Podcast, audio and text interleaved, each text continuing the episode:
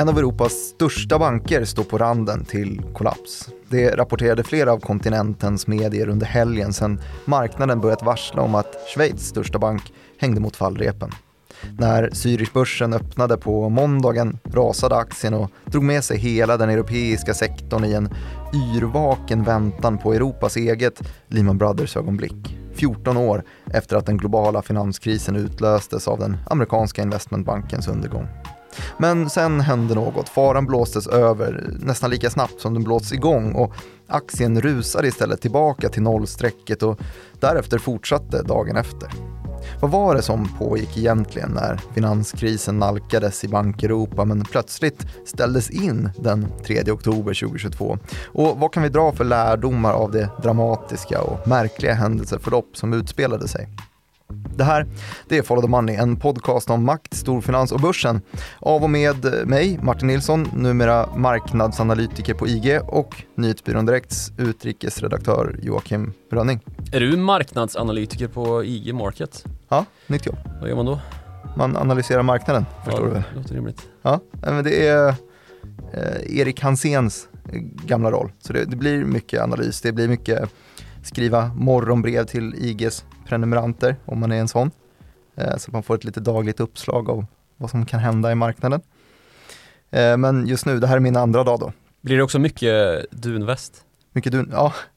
Det är, det är dunväst-kompatibelt. Eller fleeceväst kanske det är mer? Inte Crocs som på nyhetsbyråns redaktionsgolv. Fy fan vilket jävla skitsnack alltså.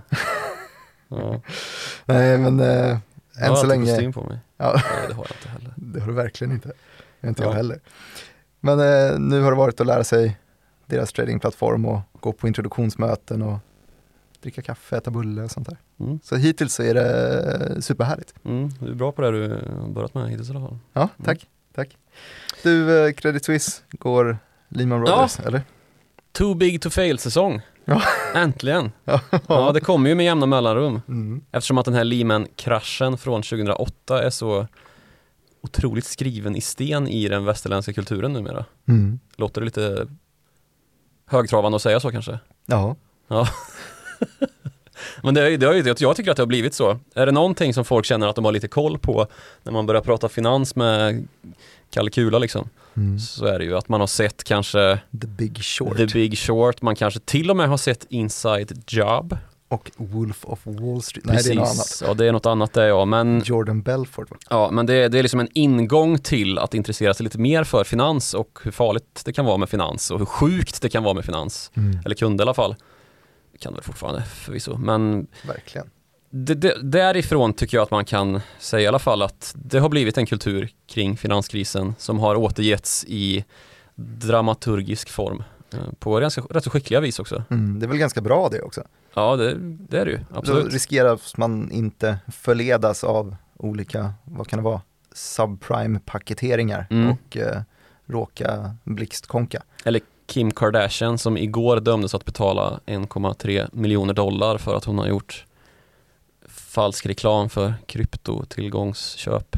Då går man inte på det. Det är om man ingen som har gör det. sett The Big Short. Ingen någonsin skulle gå på en sån sak om man har sett Big Short.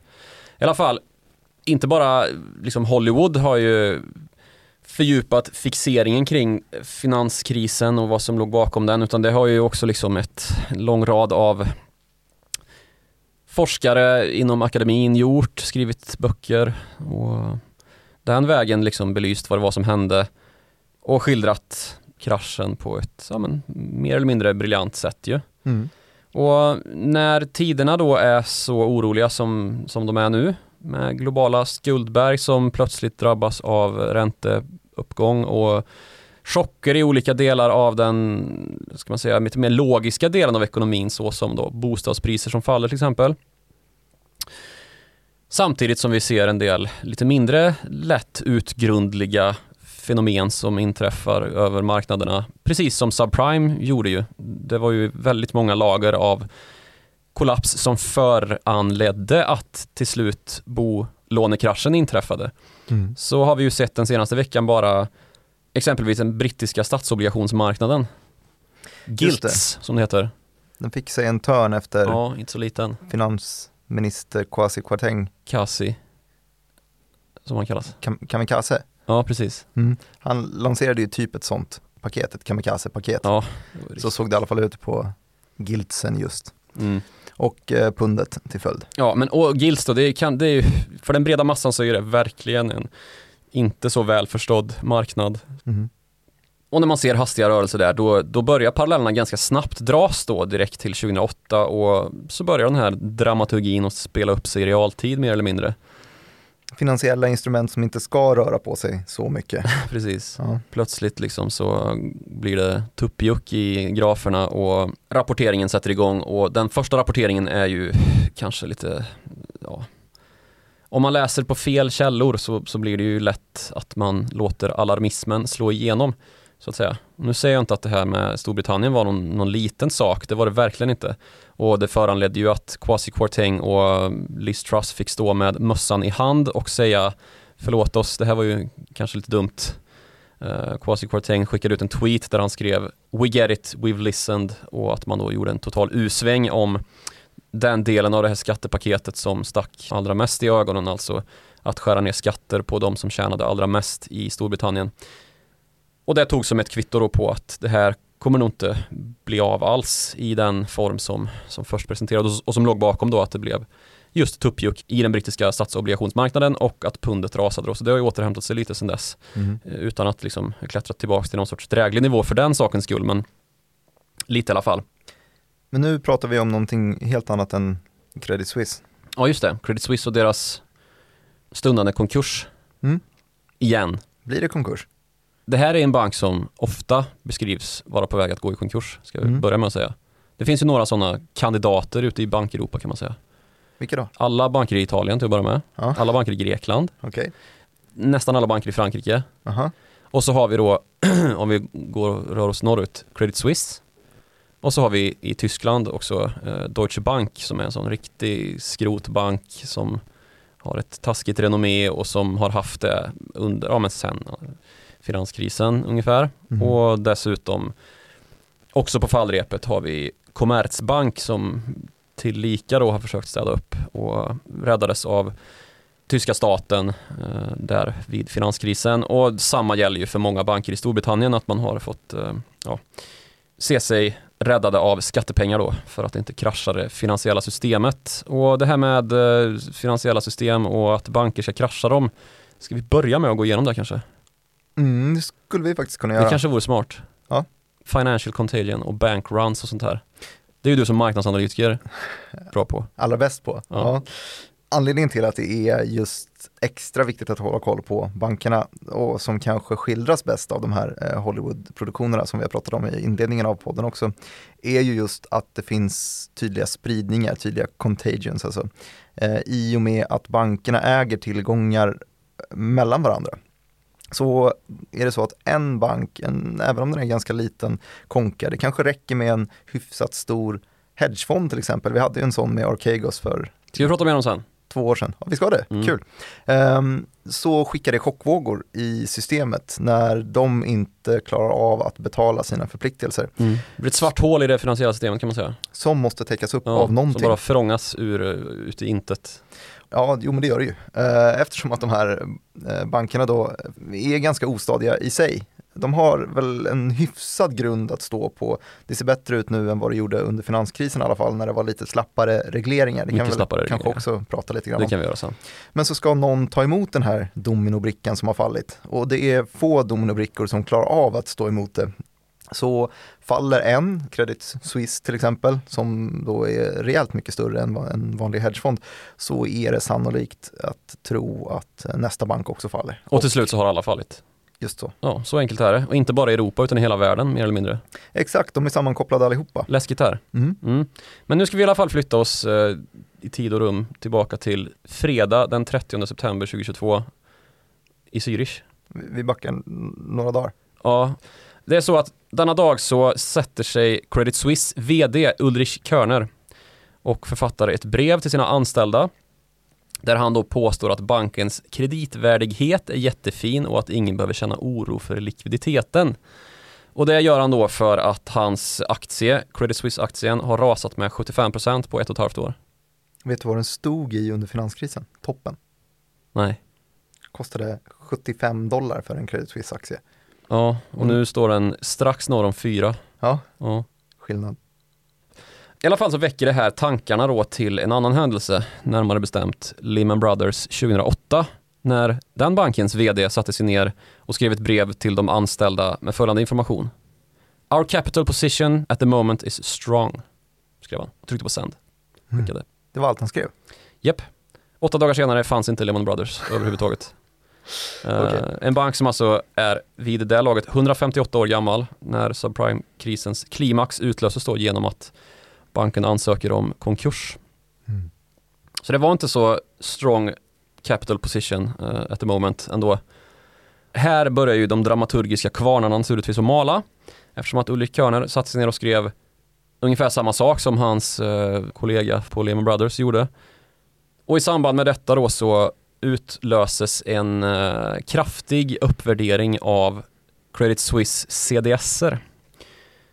Och kort om vad CDS är, det är ju en, eh, ett värdepapper som man köper för att skydda sig mot konkurs i bolagets obligationer kan man säga. Om man har köpt ett bolags obligationer och misstänker att shit nu kanske det börjar brinna här och det här bolaget kanske inte snart finns kvar. Då kan man köpa CDS som en försäkring. Är det en smidig eh, kort förklaring eller? Ja, ja. Eh, CDS står alltså för Credit Default Swap. Man får pengar om den underliggande verksamheten går i konk. Och ur den här rörelsen så kan man konstatera vissa data att marknaden till, ja, hur mycket var det? Typ 20% misstänker Mm. att Credit Suisse kommer gå i konkurs. Eftersom att de här CDS-erna prissätts efter hur sannolikt marknaden tycker att det är Mm. att de ska behöva utlösas så kan man ju också då utlösa vad, vilken procentchans marknaden bedömer att det är, eller Ja. procentrisk kanske om man äger. Eh, och då kunde man i alla fall utläsa att det var omkring just 20% risk Mm. att eh, Credit Suisse skulle gå omkull. Tillbaka till nutid. Det är lördag den 1 oktober i Australien. Enter ABC-journalisten David Taylor. Vad säger han? Han säger så här på lördagskvällen när han tweetar ut till sina 13 200 följare. En trovärdig källa avslöjar för mig att eh, en systemviktig bank är på randen till kollaps, skriver han. En europeisk bank då. Och den här tweeten sprids som ett coronavirus över internet och förvandlas rätt snabbt till fakta från en uppenbar, ganska spekulativ eh, informationskälla som kan säga någonting sånt här. Och hur det här sprids över internet är bland annat genom att eh, du, Martin Nilsson, skickar en skärmdump till mig på lördagskvällen. Ja, Ja. det gjorde jag ja. Det var ju just då en, en graf på Credit Suisse CDSer Ja. och, och jag lite panikartat där på på lördagskvällen skrev. Det börjar se lite äckligt ut. Ja, det skrev jag. Ja, och ganska snabbt så börjar folk eh, fatta då att det här är ju antingen Credit Suisse eller Deutsche Bank, alltså Europas mest vanskötta banker de senaste 15 åren. Men sen så just den här, den här liksom uppstädningsaktionen som eh, Deutsche Bank har genomgått de senaste fem åren, typ samtidigt som Credit Suisse då har drunknat i en stridströmmande flod av skandaler, så fattar ju alla ganska snabbt att det är Credit Suisse det handlar om och därför så sluter sig de sociala medierna med stöd av vissa medier dessutom till att men det här handlar ju om Credit Suisse. Kolla vad som hände med deras CDS där i fredags bara. Mm. Jag tycker du får brodera ut ditt hat mot Credit Suisse lite grann. Vad är den här, den här strida strömmen av skandaler? Vad, det gör jag så någon? gärna. Ja. Eh, men nämn en finansskandal de senaste fem åren. Penningtvätt. Ja, jo, Ha. naturligtvis. Ja. Eh, men alltså, det, det är bara att välja och vraka kring penningtvättsskandaler så finns Credit Suisse där alltså. Det är nästan surrealistiskt alltså, det här sambandet. Hur man har lyckats kladda in sig med liksom båda händernas samtliga fingrar i varenda syltburk. Och då handlar det alltså om allt från världens största och mest sinnesslöa investmentbolag Softbank och deras eh, affärer. Det japanska tech-investmentbolaget som finns med överallt där det finns en kris också. Mm. Och det är ju grunden till mycket av de kriser som man har behövt skriva ner på grund av att det helt enkelt inte fanns några värden i de investeringar som Softbank sen gjorde. WeWork är ett exempel på det. Wirecard ett annat. Wirecard ett annat, jättebra. Eh, Sen så har vi då det bluffande fakturaköpsbolaget Greensill Capital som kostade banken 3 miljarder dollar att städa upp. Ännu värre har vi då den nämnda hedgefonden Archegos som brann upp efter att ha satsat på hävstångsinvesteringar och helt liksom blundat för risken med att om inte det här går 100% rätt så kommer ju allt förgöras. Och så gjorde man det alldeles för länge, för det gick bra i början men sen till slut så... Och det gör de alltid, om man drar ut tidslinjen tillräckligt långt så, så kommer variansen, alltså slumpen att göra så att du bränner upp en alldeles för stor satsning och så exploderar portföljen. Och då när Archegos hade råkat investera i Viacom och Baidu och Tencent och de där mm. eh, och det gick åt helvete så var det ju också ögonen som riktades mot Credit Suisse. Ja, det var det. För de fick ju vinstvarna på grund av det här för att det var så extremt stora värden som gick om intet. Och de fick till slut ta förluster på 5,5 miljarder dollar för den här härvan. Mm. Rätt mycket pengar för ett bolag som idag värderas till 11, 10-11 miljarder dollar av börsvärderingen då att döma. Så naturligtvis har man större nettotillgångar än så men det är börsvärderingen i talande stund i alla fall. Och det här är då alltså en bank som eh, inte bara ägnar sig åt att eh, upplåta pengar för eh, andra dårar att spekulera med utan också en bank som har en ganska betydande investmentverksamhet, alltså i det att man säljer tjänster som bolag nyttjar när de ska gå till börsen eller har ett kapitalanskaffningsbehov eller ska göra förvärv och så här. Och så har man en tradingdel naturligtvis som handlar med räntor, valutor och värdepapper i största allmänhet. Och så, så har man en privatbank, eh, tillgångsförvaltare. Så man kan säga att, att, bankens verksamhet består av de här tre olika grenarna liksom. Investment, tillgångsförvaltning och privat och företagsbank, alltså att man servar kunder med eh, bankkonton och placeringsrådgivning. Mm. Men samtliga dessa verksamheter är ju beroende av en sak som utgör grunden som den allra viktigaste tillgången för en bank överhuvudtaget. Nämligen förtroende ju. Mm. Och det är därför man väljer att författa ett sånt brev till de anställda på banken. Ja, jag antar det. Men alltså, förtroendet. I grunden så har ju inte liksom förtroendet blivit lättare att uppbåda samtidigt då som man är en globalt systemviktig bank som är involverad i en spionhärva mot sina tidigare anställda under högst patetiska former. Det har vi pratat om tidigare någon gång när Tidjane Thiam då, den tidigare vdn i banken, blev ovän med sin tidigare protegé Iqbal Khan som av många troddes vara den naturliga efterträdaren till Tidjane Thiam och det de blev osams över det var att Iqbal Khan hade skojat om placeringen på några träd i Tidjane Thiams trädgård inför hans fru. Så då, då, då blev det kaos i relationen och det slutade med att Iqbal Khan bestämde sig för att nej, jag kan inte jobba kvar här, jag går till UBS som är alltså banken på andra sidan stan, den näst största schweiziska banken.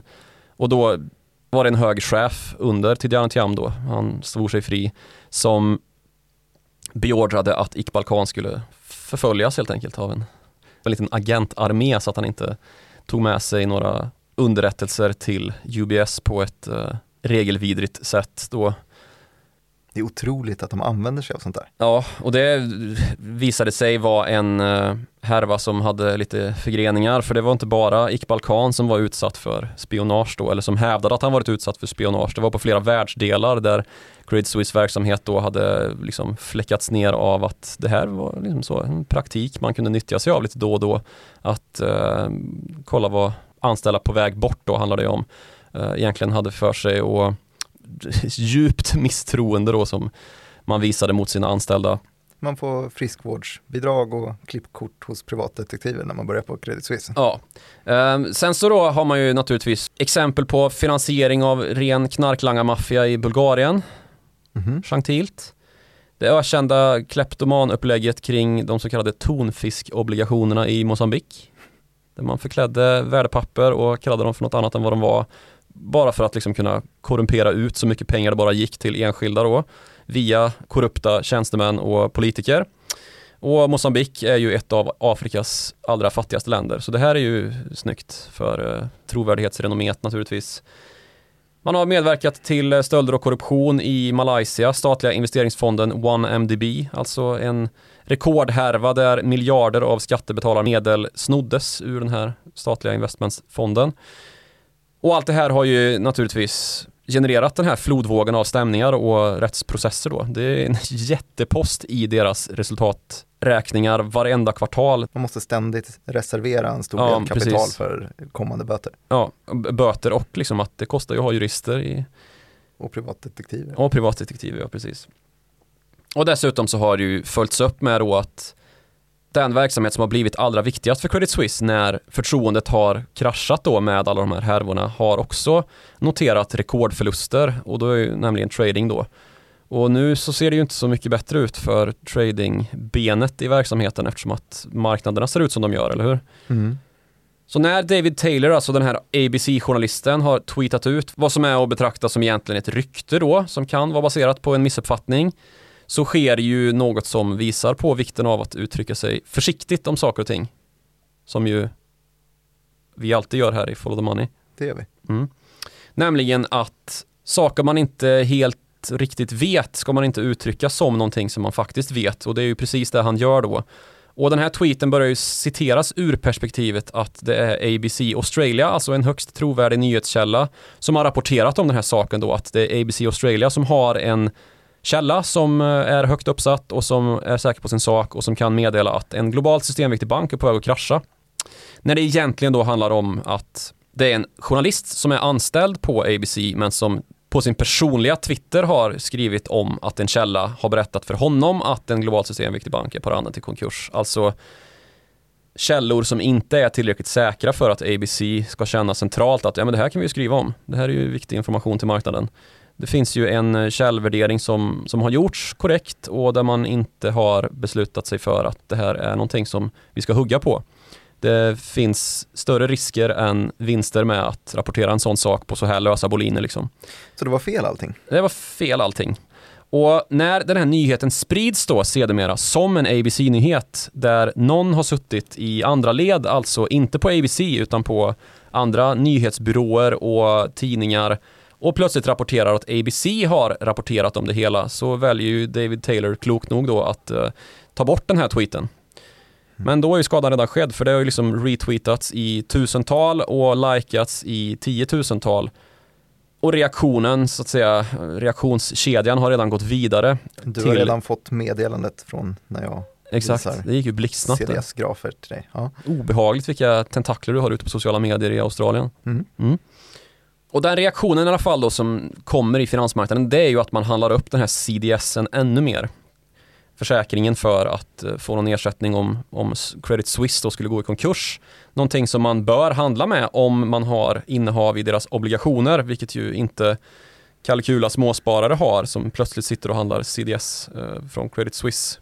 Och den här följa John-rörelsen fullbordas. Att man konstaterar då, kris hos Credit Suisse, nu jävla blankar vi ner aktien och köper CDSer. Skriver om det på Twitter och sociala medier i övrigt. Den här positionen börjar trenda rejält och sen går det i liksom motsatt riktning lagom till dess att de minst välinformerade kommer in och blankar för sent och volymen därmed trycks upp och vi får en short squeeze och volatilitet utav bara helvete då. Det är ju den dynamiken i det här som blir i nyhetsflödet kring stora bolag med hög omsättning i aktien då. Och den kunde vi se i realtid. För lagom till dess att sådana som vi, alltså välinformerade bevakare av finansmarknaden som alltid förhåller sig neutralt, Mm. började liksom signalera motlarm att det är inte alls någon existentiell risk för Credit Suisse ju. Det här är ju bara bullshit. Då börjar ju aktien rusa istället. Så vad gjorde du när du fick den här CDS-grafen av mig där på helgen? Jag gick in och kikade lite grann på Credit Suisse balansräkning som den nörd jag är. Vad, vad, vad hittade du där?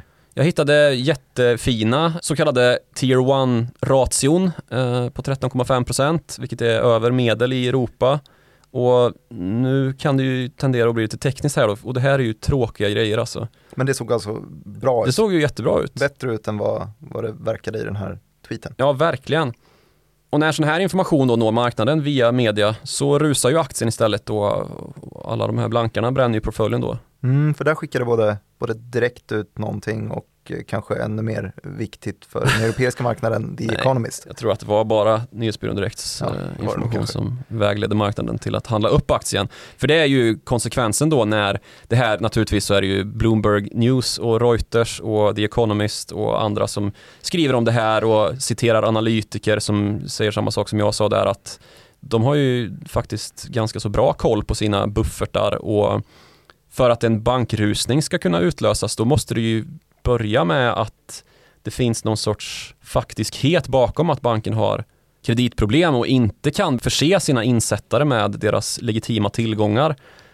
Men det är ju ett scenario som man har, till skillnad då från 2008 och Lehman Brothers-kraschen, skapat ett regelverk kring att det måste finnas just för att vi inte ska hamna i det här too big to fail scenariot igen där banker måste räddas med skattemedel, alltså där dina och mina pengar får användas till att täppa igen hål från giriga bankirer som har eh, svingat loss på finansmarknaden med eh, alldeles för stor risk då.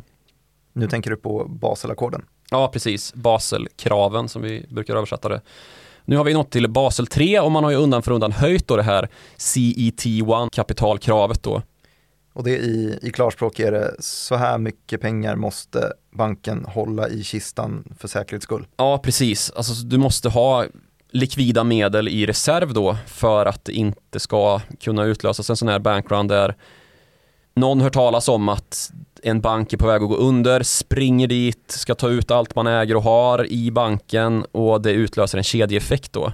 Lite som det gjorde i det här mem-scenariot då som utspelade sig på sociala medier och som fick eh, Credit Suisse CDS att rusa och aktie att falla brant. För den var ju nere 10%, över 10% under eh, förmiddagen och när sen marknaden liksom nyktrar till igen så, så klättrar den ju upp lika mycket tillbaka till nollan och dagen efter så är den upp med liksom 4-5% till. Så nu är den ju klart över den nivå som gällde när ryktessnurran började dra igång och ja, där när Ulrich Körner satte sig ner och författade brevet till sina anställda och kunder. Mm. Så kan inte du läsa upp mitt svar på, på ditt meddelande från i lördags kväll? Ja, vänta, ska jag kolla upp det då? När du skrev att det börjar se lite äckligt ut i Credit Suisse. Ja, du svarade äsch. Ja. Hatar inte att vara självgod. Nej, men du hatar Credit Suisse? Ja, men det måste man ju göra alltså. Det här är ju en bank med riktigt, riktigt vidrigt förflutet också. Men ingen kollapsrisk? Nej, det är det. Eh, jag kan inte säga tyvärr, men det är ju en bank som inte borde få finnas om vi ska vara helt ärliga. Mm. Det var sakligt. Det var väldigt sakligt från en oberoende. Ja, men man kan ju gå omvägar för att liksom hitta svaret på om de kommer kollapsa någon gång och det är ju ingen som vet riktigt vad de har för lik i garderoben och man kan inte med 100% säkerhet någonsin säkerställa, liksom förutsäga framtiden. För det är ju liksom det som den här schweiziska bankverksamheten går ut på, att liksom ha en jävla massa garderober där folk kan stoppa in sina lik. Mm. Eh, och bevara för eftervärlden. Och det, då sticker det upp en och annan dödskalle emellanåt. Det är bara liksom nyligen här under 2022 som det visade sig att Credit Suisse hade krävt av hedgefonder och andra investerare att förstöra dokument som kopplade ihop ryska oligarker med lån som Credit Suisse hade utställt till eh, yachtköp, alltså lyxbåtköp.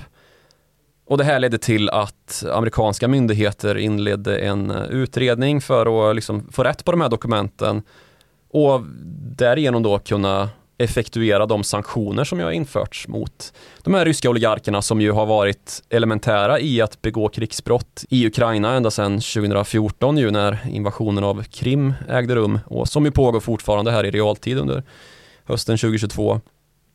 Så det är ju en, en stridström kan man väl fortsatt konstatera. Mm. Alltså vi pratade ju om Schweiz och deras banksystem för bara två, tre avsnitt sedan. Mm. Schweiz, svensk valutamanipulation, avsnitt 121 kanske. Just det. Kan man lyssna på om man vill. Det var ett spretigt och stökigt avsnitt där men Men det är de flesta. Ja, men det är det, mycket i det avsnittet som jag tyckte blev intressant med pundfall och sådär. Jo men det, det ger ju någonting i alla fall, någon form av tillkoppling här när vi noterade att eh, dollar och frangen är i paritet. Mm, just det. Men i alla fall då, det här är alltså ett land, Schweiz, vars banker tvättade pengar för nazisterna genom att köpa det guld som smälts till tackor från tänder som dragits ut ur mänskliga kvarlevor i Auschwitz. för sina schweizerfranc då och lägga det i valv med total sekretess och anonymitet där bara valvinnehavaren, alltså bankfackinnehavaren eller vad man ska säga, visste vem som ägde innehållet i valvet och som fritt kunde disponera över de tillgångar som fanns där, alltså guldtandsguld från Auschwitz. Och Otroligt förvalta det här då. Det är ju så mörkt som det kan bli ungefär. Mm. Det är Credit Suisse alltså. Det är där de kommer ifrån. Och så har de levt och götts av en absurd banksekretess som gjort Schweiz till penningtvättarlandet framför andra. Och det är först i våra dagar som det här till fullo har problematiserats då hur all organiserad banditverksamhet i hela Europa and beyond alltid har liksom en koppling till Schweiz och de här bankvalven. Vad skulle vd för Credit Suisse svara på, på de här anklagelserna? Det var ju då. Det var länge sedan. Ja, och nu har man ju börjat luckra upp den här banklagen då man kan genom olika rättshjälpsförfaranden få liksom lättnad för de här extrema sekretessavtalen som finns då inskrivna i schweizisk lag. Och det är ju på grund av att det har varit ett sånt massivt tryck från andra länders rättsvårdande myndigheter som säger att alltså alla spår leder till er, men vi får inte ut någonting av ert, eh, ert rättsvårdande system för att ni har den här absurda sekretesspolicyn för era banker. Där liksom banktjänstemän är närmast i tystnadsplikt att betrakta som liksom läkare och psykiater och det är total sekretess kring banktjänstemännen och vad de får säga om sina kunder. Ingenting, inte ens när det gäller brottsutredningar. Så att det helt enkelt var tvunget att eh, med tiden då när fokuset kring bedrägerier kom att öka så pass mycket som det gjorde där 2008 att man fick börja och luckra upp de här reglerna då och även neutrala Schweiz fick börja infoga sig i det globala finansiella systemet som en mer jämlik part än vad man har varit tidigare då, där man har suttit på en liksom, guldtron i det här att man varit lite av ett penningtvättarland framför andra liksom. Och det är nu då vi öppnar upp de här garderoberna som har varit stängda i, i 70 år eh, tack vare lagstiftningen. Ja, alltså jag undrar om inte många av de här garderoberna kommer få förbli stängda. Ja, att det är helt enkelt, det är så vidriga grejer som gömmer sig där inne att ens huvudmannen ska våga öppna upp och ta ut det liksom. Det är ju också en balansräkning som man har och sitter på där på Credit Suisse. Så istället eh, försöker man åtgärda problemet genom att massera förtroendet i ett mejl till Ja. kollegorna på Credit Jo, Suisse. och om man sätter det i sin realtidskontext så det kanske var precis det han försökte göra. Ulrich Körner, alltså vdn för Credit Suisse, att ja, men han ville belysa det här som sen analytiker kom att vidimera då att men vi har ju faktiskt bra kapitalbas och likviditet. Så att Men han skickar liksom. ut det här innan eh, australiensiska reporten twittrar. Ja, det gör han ju. Det är ju det här som sätter igång hela spekulationscirkusen som leder till rörelsen i CDS-marknaden och som sen då plockas upp som någon sorts faktum av en oinitierad australiensisk reporter på ABC och sen sprids vidare. Så det, det är ju en konsekvens av CDS-rörelsen Mm. och att man börjar dra dramaturgiska växlar av det hela och se Lehman Brothers framför sig. Och dramaturgiska växlarna eh, slutar inte varvas när man också eh, får reda på att ordföranden i Credit Suisse heter Axel Lehmann. Ja, precis. Med ett extra N. Jo, jo. En lös mustasch och en sån här, en sån näs, eh, näsglasögon, skägg du vet. Och ett extra N, det är Axel Lehmann. Mm. Som alltså är ordförande i Credit Suisse. Det är fan väldigt kul löjligt att han alltså. heter det. Ja. Ja. Och annat liksom som, som är ett lustigt komplement till dramaturgin det är att Credit Suisse eh, finanschef gjorde första dagen i måndags. Nej, Jo. tufft. Så samtidigt som han gick runt och eh, morsade och hälsade på kollegor på kontoret så rasade aktien med 10%. Sen så fick han ju revansch då i och för sig. Eh, Så nu är ju aktien 5% högre än vad den var när han började. Stressigt där när det är första dagen, jag vet ju hur det är. Man sitter där och försöker desperat få den här Microsoft Authenticatorn att funka så att man kommer åt mejlen och Teams notifika- notifikationerna ska komma in i mobilen och så samtidigt så Rakas en miljard dollar av från börsvärdet. Ja, ska han försöka kommunicera ut det men kommer inte in på datorn för att det är någon bitlocker som stoppar allting. Nej, det är för jävligt segt alltså. Mm. Vet man hur det där är? Hoppas han har fått ordning på det nu då. Ja, det tror jag. Och sen har vi också då till dramaturgin den här dagen Tidjane Thiam, den tidigare vdn, Mm. han som inte låg bakom spionageskandalen mot Iqbal Khan, hans tidigare protegé som smädade hans frus trädsättning. som inte låg bakom. Nej, Ja, han officiellt inte inte det. låg bakom. Nej. Nej, han fick avgå av andra skäl. Eh, han då gick från Credit Suisse och startade ett uh, uppköpsskalbolag, SPAC. SPAC, som heter Freedom Acquisition Corp. Aha. Som på samma dag alltså förvärvar ett solkraftsbolag som heter Complete Solaria med värderingen 888 million dollars. Det är en rolig eh, kasinoreferens det. Gambling-värderingen 888 känns ju jävligt mycket spack. Mm. Det är en marknad som är stendöd eftersom att börsen är ganska risig och ingen värderar risktillgångar särskilt högt just nu. Nej, spackarna de förlorade lite syfte tycker jag efter, Tycker att, eh, efter att inflationen drog igång. För de hade ju alltid den här argumentet att ja, ja, men hittar de ingen bra affär eh, inom tre år så får man ändå tillbaks pengarna. Men tre år senare så är de där pengarna Nej, precis. inte värda någonting. Det blir ju skitjobbigt för då, då står du dessutom i akt att behöva betala tillbaks till de initiala investerarna. Så det där har du ju en business alltså. Antispack, eh, mäklerierna. Får ju jobba hårt här. Jaha, Borde borde ju, borde ju gå åt andra hållet istället nu, att det blir lite mer lite, lite mindre konsolideringar åt, åt andra hållet. Ja. Antispackar. Mm, jo, Kommer och styckar av din verksamhet istället. Precis, och alltså spackar då, det är ju, det är ju börsnoterade bolag som tagit in pengar med den enda intentionen att man ska ta ett annat bolag till börsen, alltså köpa upp det. Mm. Och således liksom få en snabb fil för det bolaget till börsen för att de så snabbt som möjligt bara kan få casha ut. Och ja, väl Vi såg typ många sådana på eh, amerikanska börsen innan finanskrisen. Eh, och sen så dog det ut lite däremellan och sen så kom det upp till ytan igen strax före pandemin och hettade till ordentligt under Ja, pandemin. Alla extra den pengar liksom- som kom in nu. räntesänkarvågen och quantitative easing, alltså spruta ut pengar över marknaderna, vågen som, som sköljde då, så, så blev det ju väldigt populärt att gå till börsen och notera och lite grann casha ut då. Eh, Så det var Hundratals som... på amerikanska sidan och ett Ja. par stycken i, i Sverige också. Ja, det tog lite tid där att få ordning på regelverk och liksom eh, hitta en väg in via Nasdaq då. Och, men det kom ju några som, eh, det är väl inte många som har. Några Fått som har avslutat affärer i alla Mm. fall, men ganska många som är kvar också. Mm. Lycka till, säger vi. Neutralt. Ja, alltså det måste inte vara helt dumt nu heller att ha en, en påse pengar på börsen och kunna köpa upp riktigt stressade verksamheter som annars håller på att konka. Kanske Ja. köpa loss lite fastigheter från SBB för att de måste fylla kassan eller vad det nu kan vara. Ja, så sett så ligger ju de här svenska SPAC-bolagen lite bättre till eftersom att de kom in då klart senare än vad många av de amerikanska gjorde. Mm. Såg vi ju till exempel Shamat Palihapitiya, han eh, som krönte sig själv och eh, många med honom gjorde detsamma till SPAC-kungen av New York ungefär. Han var den nästa Warren Buffett som skulle riskera allt i techbolag för att det är framtiden och det är det ju alltid men på en nivå som kanske uppfattades som absurd av ganska många. Mm. Han har ju nu fått likvidera sitt första, så får vi se hur många som väntar innan marknaden piggnar till igen och det blir populärt att köpa risk. Mm.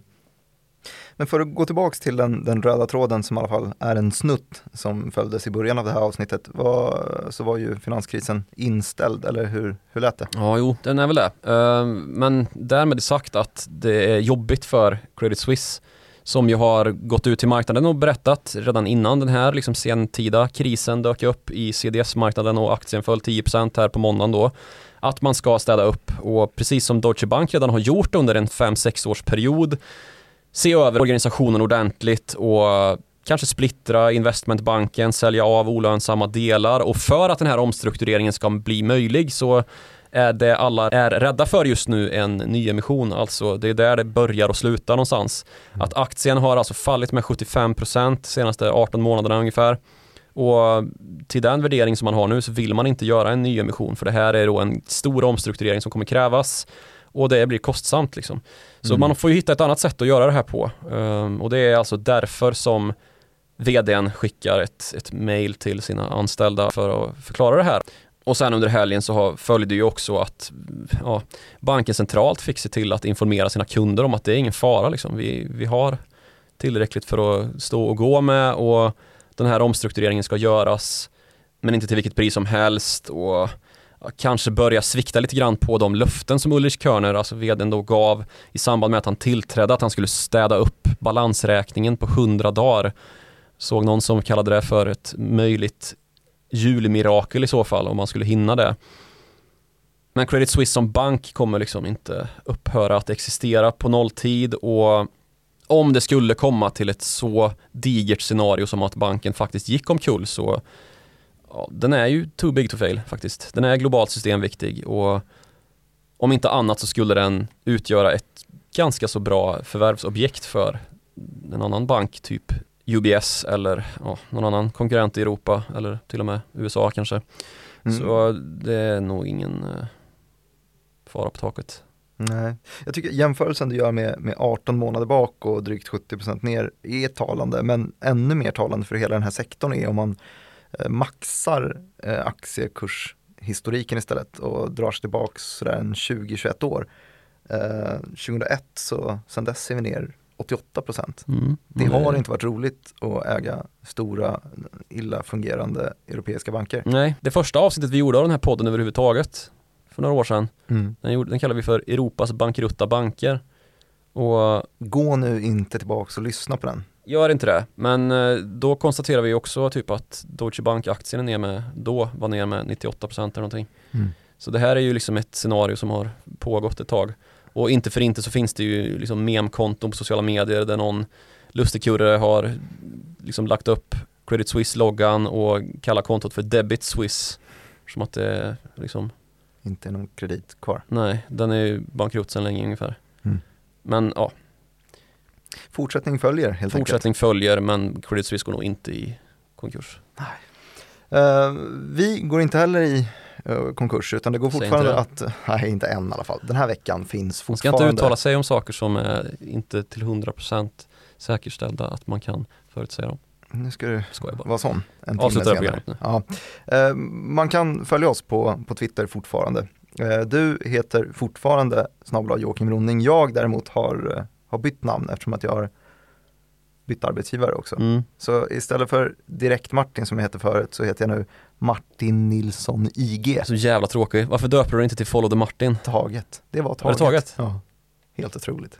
Ja, Martin Nilsson alltså, IG eh, är det istället som man kan följa mig på. Och Beklagligt. Man kan fortfarande mejla eh, followthemoney.direkt.se. Eh, då når man dig i alla fall.